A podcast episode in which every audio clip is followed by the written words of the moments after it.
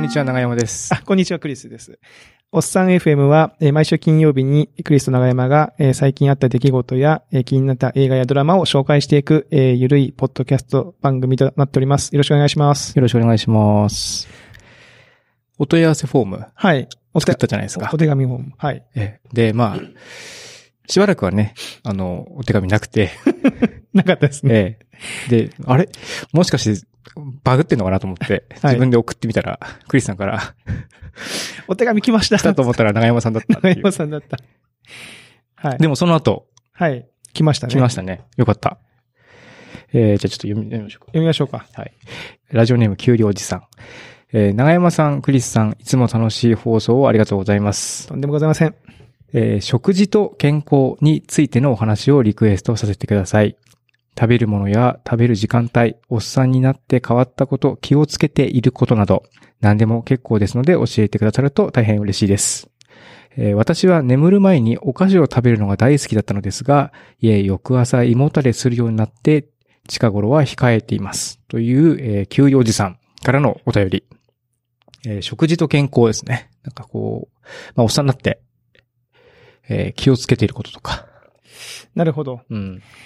いや、これね、申し訳ないんですけど、あの、気をつけてることはないんですけど、うまあ、おっさんになってあんまり食べれなくなったな、みたいな。あ、食が、まあ、細くなるというか。食が細くなったり、うん脂っこいものがちょっとね、苦手に。苦手になったり、なんかあの、最近、こう、夕方ぐらい、うん晩ご飯前ぐらいにすげえお腹痛くなって、なることがあったんですよ。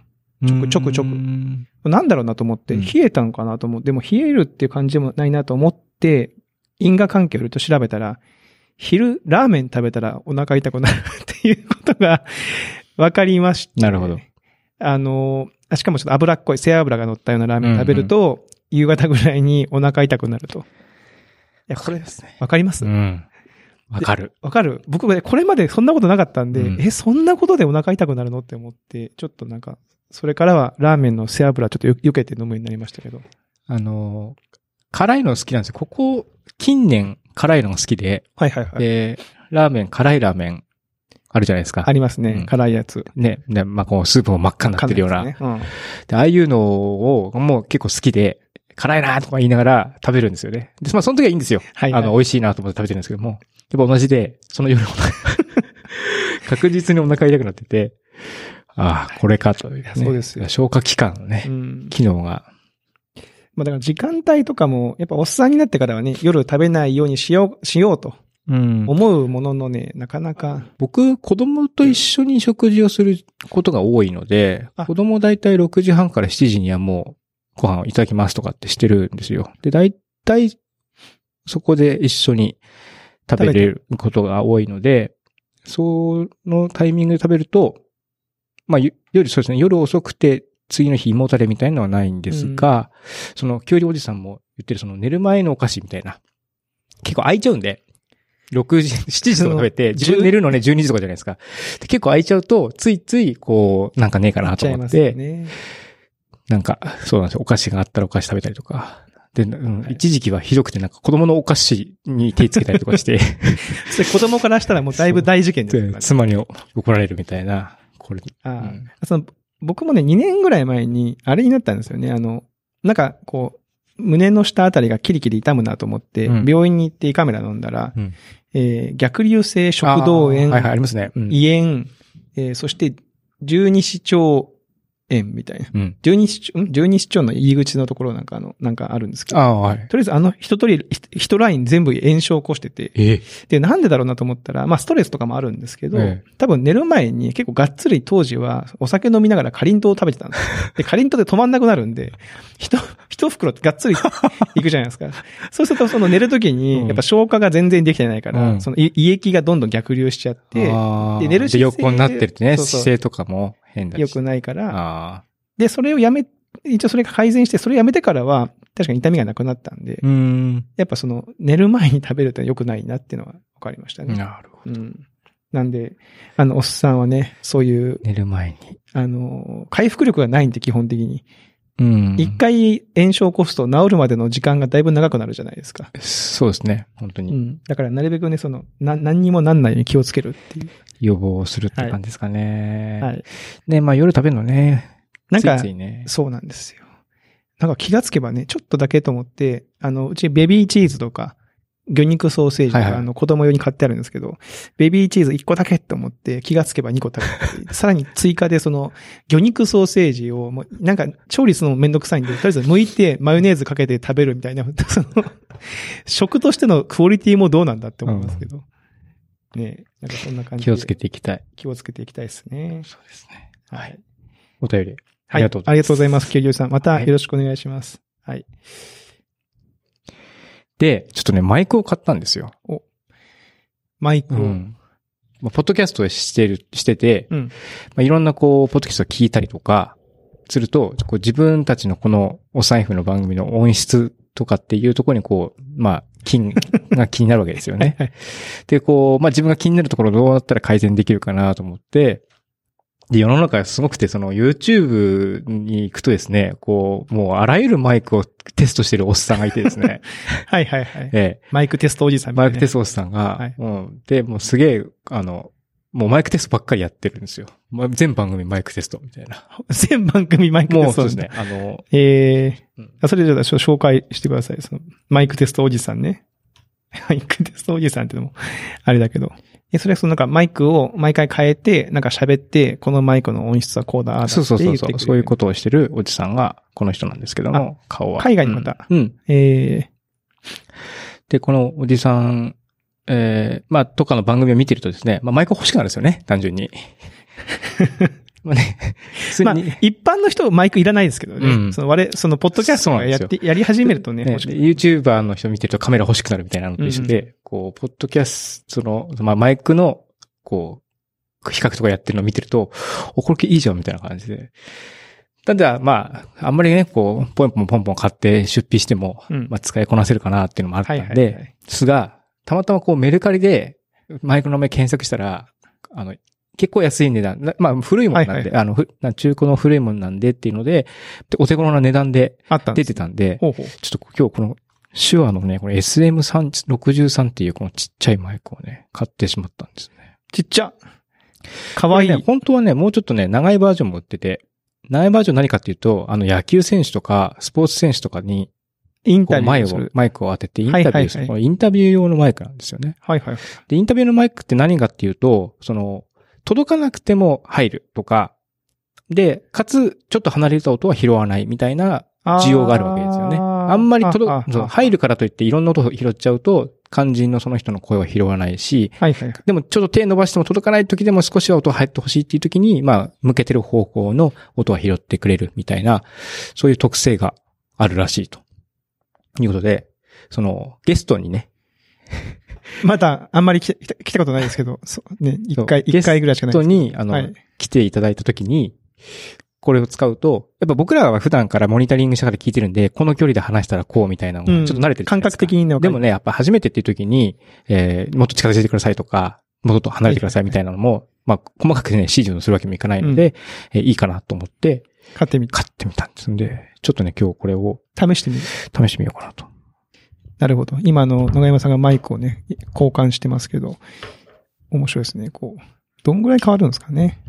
多分ね、感度が、こんな感じ。お聞こえるかな聞こえる聞こえる。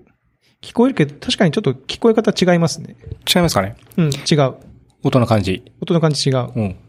こういう感じの音になります。えー、なんか、なんだろうな。ちょちょっと空間を感じますけどね。あ、じゃあやっぱり、まあ感度がちょっと良くなってるので、周りの音は若干拾いやすくなってるかそうらかもしれな、い本当はこうあんまりクリさんの方を向けずに、こういう感じの方がいいのかな。あ、うんそうすると僕の声は。そう、まあなるべくひ、うん、そう拾わない、拾わない、拾わないようにっていう風にして、えー喋った方が良いかなっていう感じ。レベル、えーレベルもどうかなこんな感じ。はい。実は僕もマイクを持ってきてるんですよ、おね。そうなんですよ ね。見えてここる。にね、うんはい、あの、手話の SM58 マイクがあるんで、これが SM63 ってやつで、これが58ってやつですね。じゃあ、クリスさんも僕ちょもっ変えと、てみちょまっしょうとか変えてみましょうか。はい。よいしょ。どうかなちょっとこれで。はい、こんな感じです。お、あ、なんか、マットになった。あ、確かに。ちょっと違いますね。へえ、面白いな。意外こと違うももんれ。です、ね。これ面白いな。えこれは、まあちょっと、今日これでいきましちょょう。っと今回これで行ってみようかなと思うんですけども、 はいえ最終的にちょっとまあどマスタリングというか、そはいのね、あの落とした時にどうなるかってやえつ。、ポッドキャスト用にこういろいろうん処理をしたときにどうなるかっていうのはまたあるんですけども、うんまあ一応取れてるっぽいので、これも行こうと思うんですが、やっぱマイクで違うんですね。違いますね、やっぱりね。うん面白いですね。。面白い。いや、これやっぱり ね、この、あの、沼がここにあるんじゃないかっていう 気がしていてですね。あの、まあ、カメラ、その、沼って何かというと、レンズ沼ってよく言われるんですけども、はいはいはいそのカメラ買うと、こうレンズがまあ、欲しくなるわけですね。うんで、まあ、あの、まあ、それこそいろんなレンズがある。広角とか望遠とかね、色が明るいとか、もっとこう、ぼやけるとかね、いろんなその、えー、レンズが世の中にたくさんあるので、こう、いろいろ試してみたくなるね。で、こう、ついついいろんな、その、ズブズブと、そのレンズを買い漁ってしまったりとか、レンズについてこう、あれこれ言い出すっていう、まあ、沼って言われてるんですよね、そういうのはね。はいハマってしまうといハうマってしまうところね。で、なんかゴルフ、例えばゴルフクラブとかもそうでしょうね。僕ちょっとゴルフやらないかわかんないけど も、よくなんかね、あの、知り合いでゴルフしてる方は、このクラブがクラブがって言って、ゆうゆう。で、多分こうマイクも、これは沼があるなと。これは確実にありますうね。いん。や、こんなに違うとは思いませんでした、僕も。なんか、ね、今、モニタリングで聞いてる感じでもちょっと違いますもんね。これでも、ポッドキャストやってる人たちで集まったら、やっぱりマイクの話なんですかね。いや、お前何使ってんのうみたいな。ん。なのかわかんないけおど前。手話、やっぱ手話派みたいな。ね俺オーディオテクニカみたいな感じたになだるね、んやでっすぱり沼を感じた時に、こう気を引き締めなきゃいけないのは、あの、コンテンツイズキングっていう言葉ですね。あの、 そうね。何を語るかがね。そうですね。なんで、その道具じゃねえやっぱりこうね、そう。だから音質ね、ついついね、僕聞いてるとね、あの、作る側のその、あの、ポジションで聞くと、音質とかノイズとかね、ひ、あの、反響がとかっていうふうなのが気になっちゃうんですが、いやわかりますよ。もうだから僕らが、なんかね、ちょっと40代になって小金を持っていいマイク買うと、あの、ゴルフで、そね、うそうそうこれタイガー・ウッズが持ってたドライバーなんだよっていう、その、まだそそんなうそうそう始めて間もない人がね、こう、ブンブン言い出すみたいそなう、近くなりますからねう。んあの中身はもっと重要けどね、これ。れはまあ、あの、なので、まあ、あくまでもこれはちょっとまあ、なんですかね、あの、インタビュー用に、というふうに思ってはいますが、まあ、半年に一本ぐらいかな。あ、買うんだ。 買うの半年に一本。なるほど。今日はこれでいくか。今日の収録、このマイクでいったの か。そうみそたういな。確かに。まあでも、もう一方で、やっぱ趣味を長く続けるっていうモチベーションの、まあ一つの、そのキープのポイントとしては、まあ機材のこう見直しだったりとか、はいはい新しいことに、をちょっと試してみた。まあ今回、まあ実はね、収録しながらこう、配信とかもはいはいこっそりやったりとかしてるんですけども、まあこういうあ新しいことをちょこちょこ入れていって、やっていくと、まあ趣味長続きできるかな、みたいなのも、という言い訳をしつ つ、まああまり無駄遣いはしないようにいや、いいですね。メルカリチェックを。メルカリチェックを、メルカリチェックで。ういん。や、僕もちょっとこう、なんか、マイク、こ れだがから、定価で言ったらこれ10倍ですからね。え今まで僕らがポッドキャストで撮ってた、このマイ一番最初に買ったはい買ったマイクと、これてまあ、定価です。これ、あの、定価で週うね、ん。定価で言ったらこれ10倍ぐらい。10本買える、このマイク。え前のマイクが。そんなにするのそのマイク。まあ、この、これじゃこの、そんなに安いのって感じあ、ななるほど、なるほど。のうん。なるほど。10倍のお 音の差があるのか。 そうそうそまあ、ある、あるんでしょう。はいきっと。わかりました。じゃあちょっとそこをね、あの、さっきのポッドキャストの、あの、マイク、YouTube のマイクおじさんみたいに、うん我々もこうコンテンツが辛くなってきたら、マイクのレビュー始めましょう か。マイクにね、マイクをこう取っていって。う。うん。はい。いいと思います。はい。あのーこの間、あの、僕ね、オードリーのオールナイトニッポンを最近こうずっと聞いてるんですよ。うん。長山さんってあまり芸能人、オードリーはわかります読んでわかりますよ。あの、春日とはい若林さトん。ゥー、トゥースの人ですよね。トゥースのうんあの人たちのね、あの、土曜の夜にうん深夜にやってるんですけど、うん聞いたことあります何回か。あ、何回かあります。はい僕あの、オードリーの、おあの、オールナイトニッポンすごい好きで聞いてるんですけど、この間の放送がすごい面白くて、うん先週の放送が。なんかいつもこう元気よく、オードリーのオールナイトニッポンって始まるんですけど、ええその日はなんか、オードリーのオールナイトニッポンっつって始まって、ちょっとこ、ちょっと音量が低かったんです。へえ。で、なんかね、感じも、スタッフの笑い声も結構入ったりとか、うん。最初は、あれなんか、いつもと感じが違うなと思ったら、なんとその放送を、あの、春日がずっと住んでた、むつみ荘っていうあの、オンボロアパート。あ、あ,、はいはいはい。有名ですよねそこからやって。たんですよ。うんあ、家から。家から。要はあの、あのえ、人、今も住んでるんですかあの人ね、結婚して、うん。この間家を買ったんですよね。さすがしに。新居うんうんで、引っ越したと。で、なんかテレビ番組で、そのムツミソウもずっと住んでて長いから、片付けをするっつって、綺麗に片付けをして、もう、ムツミソウには、あのー一応鍵は持ってるけど、もう行ってない状態だったんですうよ。んでも、あの、春日もあの、ちょっと頭おかしいんで、頭おかしいって言うとあれですけど、 あの、なんだろう。毎日毎日週に何回か、その帰りにむつみそを見て、しばらく眺めてから帰るみたいなことを、その、 してたらしくて、で、みたいなことをししてるんだけど、まあ結婚、さすがにもう結婚もして、うんまあ新しい新居だってことで、そのむつみそから放送する最後の夜にしようってことで、うん機材を入れなてるほどやってたんですけど、なんかすごいね、ポッドキャストっぽかったんですよね。ああの音響の感じが。あの、中身はもちろんプロなんで、プロのコンテンツなんですし、CM も入るし、音楽も入るんですけど、じ。音質というか、その空、そうそうそうさっきね、空間的ななんか部屋の中音のの感じ音が。を取ってるとうか、んあとその、なんだろう、部屋のいじったり、もう蚊がいるぞ、おい、蚊がとか。 なんかその表で、その、まあ、その放送の中で、むつみそからやってます。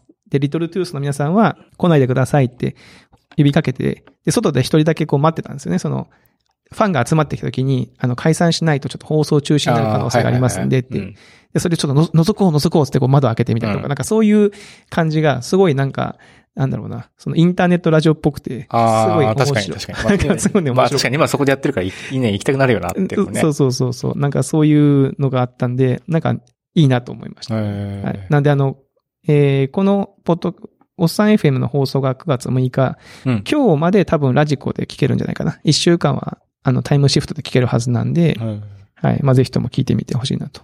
はい。思います。えじゃあ僕も聞いてみます。はい。 9月6日なんですね、この放送。あれ僕9の月6日じゃなかったっけ僕の誕生日だ。あおめでとうございます。そうか、今日誕生日だ。ちょっと最初にそういうの言わなきゃいけそなうだいった。 ですね。忘れてました。自分の誕生日忘れますね。ああ、すいません。忘忘れれるる。かな誕生日は忘れないけど、あれは忘れる。年は忘れる。あ、何年歳だね。何歳うんうんうんえ、長山さん9月6日なのはい。あら。僕3月6日ですよ。お、ちょうどは6ヶ月違う。本当だ。なんですかね。この、いや、なんか、だからどうしシたックスマンスアパート。シックスマンスアパート。はい確かに。シックスアパートみたいな。はい。シックスアパートの、まあ、シしックスマンスアパート。いや、いいっすね。いやーで、えーはい。でですよ。あ、そうそう。あはいで、もう一個ね、もう一個話をしたくて、まあ、もう一個っていうか大した話じゃないんですけど、ネットフリックスうで、ん。 13の理由っていうドラマがあるの。はいはい。知ってますかいや、わかんないです。あれ ?13 の理由だっけえー、13の理由だって、なんかすごい今、不安になりましたけど、え、そ13の理由ですね。。うん。あのーすごい話題になったドラマで、1年、2年ぐらい前に、多分ネットフリックスでめちゃめちゃ見られたドラマなんじゃないかな。あの、いじめとかをテーマにしてはて、いはいはいはい、あったね。はい。うんシーズン1が、その、ある女の子が自殺をしてしまって死んでしまうんですよね。で、その、カセットテープにその子がいろんなことを吹き込んでるんですよ。うんそれを、その、残して、で、その子に関わってた人たちに順番うんうんうんに、このリストの人に渡して聞いてくれと。それが遺言だってことで、子供たちは親に隠れてそのテープを回しうてん聞くんですけど、その主人公の男の子がいて、その女の子のことをこう思ってた、好きだった男の子のところにテープが回ってくるところから話が始まるんですよ。うん。で、13話、13の理由なんで、じゅ全13話なんですけど、シシーズン1とかから。その1話ずつ、そのテープの片面ずつ聞いていくんですよ。えで、テープの片面には、えー、なんだろう、それぞれのキャラクターに呼びかけてるんですよね。なんとか、なんとか、みたいな。なんとかさん、あなたはこんなことしたわね、みたいなことを。でもね、このね、とりあえず主人公の男の子がね、もうすげえね、なんかもうイライラするんですよ。 なんかその、イライラするっていうか、まあわかりますよ。その好きな子が亡くなってショックなのは。テープも、13本、その、ろまあ、13本で6本か。あの、A 面、B 面あるから、渡されて、7本ですね。早く聞きゃいいのに、もうここから聞けないとかつって、なんかそのちょっとずつしか聞かないんですよ。そなんかその、でも聞いてる途中で辛くなって、もう聞きたくないとか言い出したりして、え。止めんなよみたいそのな。早く聞けよみたいな。うで、んその途中までしか聞かないことによって話がまたややこしかったりするんですよ。あーその男の子が勝手に勘違いしてね勘違いしてあの野郎みたいなあのね。野郎みたいになって。で、まあ、そまあ、なんだかね、でも面白く見てたんですけど、うんなシーズン2が、えー裁判の話なんですよ。うんそのシーズン1であの女の子が亡くなって、なんで亡くなったのかっていう、その真相というか、まあ結局その主人公の男の子から見てた女の子って、ある一面でしかなくて、実ああはその子はこういういろんな面があったよっていうのが分かっていって、うんで、なんで死に至った理由っていうのが分かるんですけど、で、そのシーズン2はその女の子が亡くなったことに関する裁判があるんですよね。で、それでもやっぱこの証言とかでちょっとずつ真相が分かっていくみたいな話なんですけど、そのシーズン3が最近始まりまして、一応シーズン1、シーズン2で女の子亡くなって、えー一応その一通りの事件はまあ解決したんじゃないかなって思って、シーズン3何がするんだろうなと思ったんですけど、まあとある殺人事件が起きちゃうんですよね。殺人事件、まあ事件がうん。起きて、登場人物の一人が亡くなってしまうんですようん。で、これを、ここれな、誰が殺したんだみたいな。まあ普通のサスペンスみたいな感じになるんですですけど、またさ、この主人公の男が、出てきた。もういらんことするんですよ。またその、 なんかね、なんだろうな、もう、主人公の行動に全く共感できないんですよ。であの共感性、周知の話は前にしましたけど、えなんだろうね、例えばその、事件の犯人が自分だって疑われ、え。うん。疑われてしまうんですよね、その話の過程で。はい。とある、とある、その、シシーズン途中の話で。で、警察に、こう、証人喚問というか、あの、尋問されるかもしれないみたいになって、お親が弁護士なんで、うん。いい、その、クレイ、あなたはもう絶対にもう何もしないで、私たちに任しといて、私たちが何とかするから、って言われるんですよ。普通、その通りしますよねま。あそうですね。シュンとしますわね。うん。でもクレイね、いきなり、いやもうそそんなこと言ったらだって、もういても立ってもいられないから、その、まあ、亡くなった人のお母さんというか、被害者のお母さんですよね。に、話をしに行くとかっつって。い いや行かないよと思って、その話に、ややこしいな。なんでそこに行くんだよ、みたいな。よ、で、行く、行くと、またその、なんだろうな、行って話するだけならともかみくたい、な。なんかお母さんとちょっと向き合って、いや僕はやってませんとかって、もうお前その人に言ってもしゃあないやろと思うんですけどう、ん。言ってませんとかって言ってたら、そのお母さんがちょっと用事があって席を外すんですよね。うんその隙になんか家探ししようとするんですよ。もう家探しすんなよと思って、お前。お前罪に罪みたいなの重ねんなよと思って。 なんかもうっていうイイライラが募ってきて、あのー、13、シーズン3、えー全13話ありますけど、6話の途中まで見て、もうイライラしちゃって、えーネタバレサイトを見てしまいまして、 とりあえずまず結論が知りたいと思って。ああ、もうこいつ付き合ってらんないいや、だからもうそうそう、もうこいつに付き合って、あともう6時間ぐらい付き合ってられないから、まず結論を知っておきたいと思って、うん先に結論を見ました。 はい、っていう話です。ね、なんかもうイライラすんなと思って。なるほど。はい。ええ、みんなそういう感想なのかなでもどうなんで、まあ、普通のね、なんかその、いわゆるクリフハンガーというか、その、毎回展開があって、うん引きがあるみたいなドラマで面白いから、うん。あとその13の理由とかは、ネットフリックスのドラマは、一気に公開されるじゃないですか。あ、バンプないです。一気にあの全13 13はボンとボンとはい。で、毎週毎週1話ずつじゃないから、うん見れる人はガツッと見るし、うん。見れない人はちょっとずつ見るって感じのペースで見れる。そういう良さはあるんですけど、うん逆に言うとなんか、もう見た人がいるわけですよね。割と早い段階で、前話。うんだからまあ、ネタバレ見ちゃう人も結構いるんじゃないですかね。あうん。普通のテレビドラマはね、本当にその、実際に放送があるまではネタバレわかんないですーけど。そうですね。ううんん。はい。っていう感じなんで、えー13の理由も、まあ、ぜひともね、 この、イライラしたい方、イライラしたがしあたいの、方。もう、えーなんか主人公の行動を見ながら、いいって言って、なんかブツブツ言いながら楽しみたい方は、ぜひとも見てほしいと、はい、思いました。 すいません。っていう感じですか。はい。はい。こんな感じですかね、今は日い。はっ。ていう感じですか。長山さん、お誕生日おめでとうございました。あありがとうございます。はい。ということで、えー引き続きお便りも募集してますし、はい。ツイッターでの、えー感想の書き込みも歓迎しております。はいで、えーよろしくお願いします。では、えー今週はここまでということで、えー皆さんまた来週お会いしましょう。さようなら。さよなら。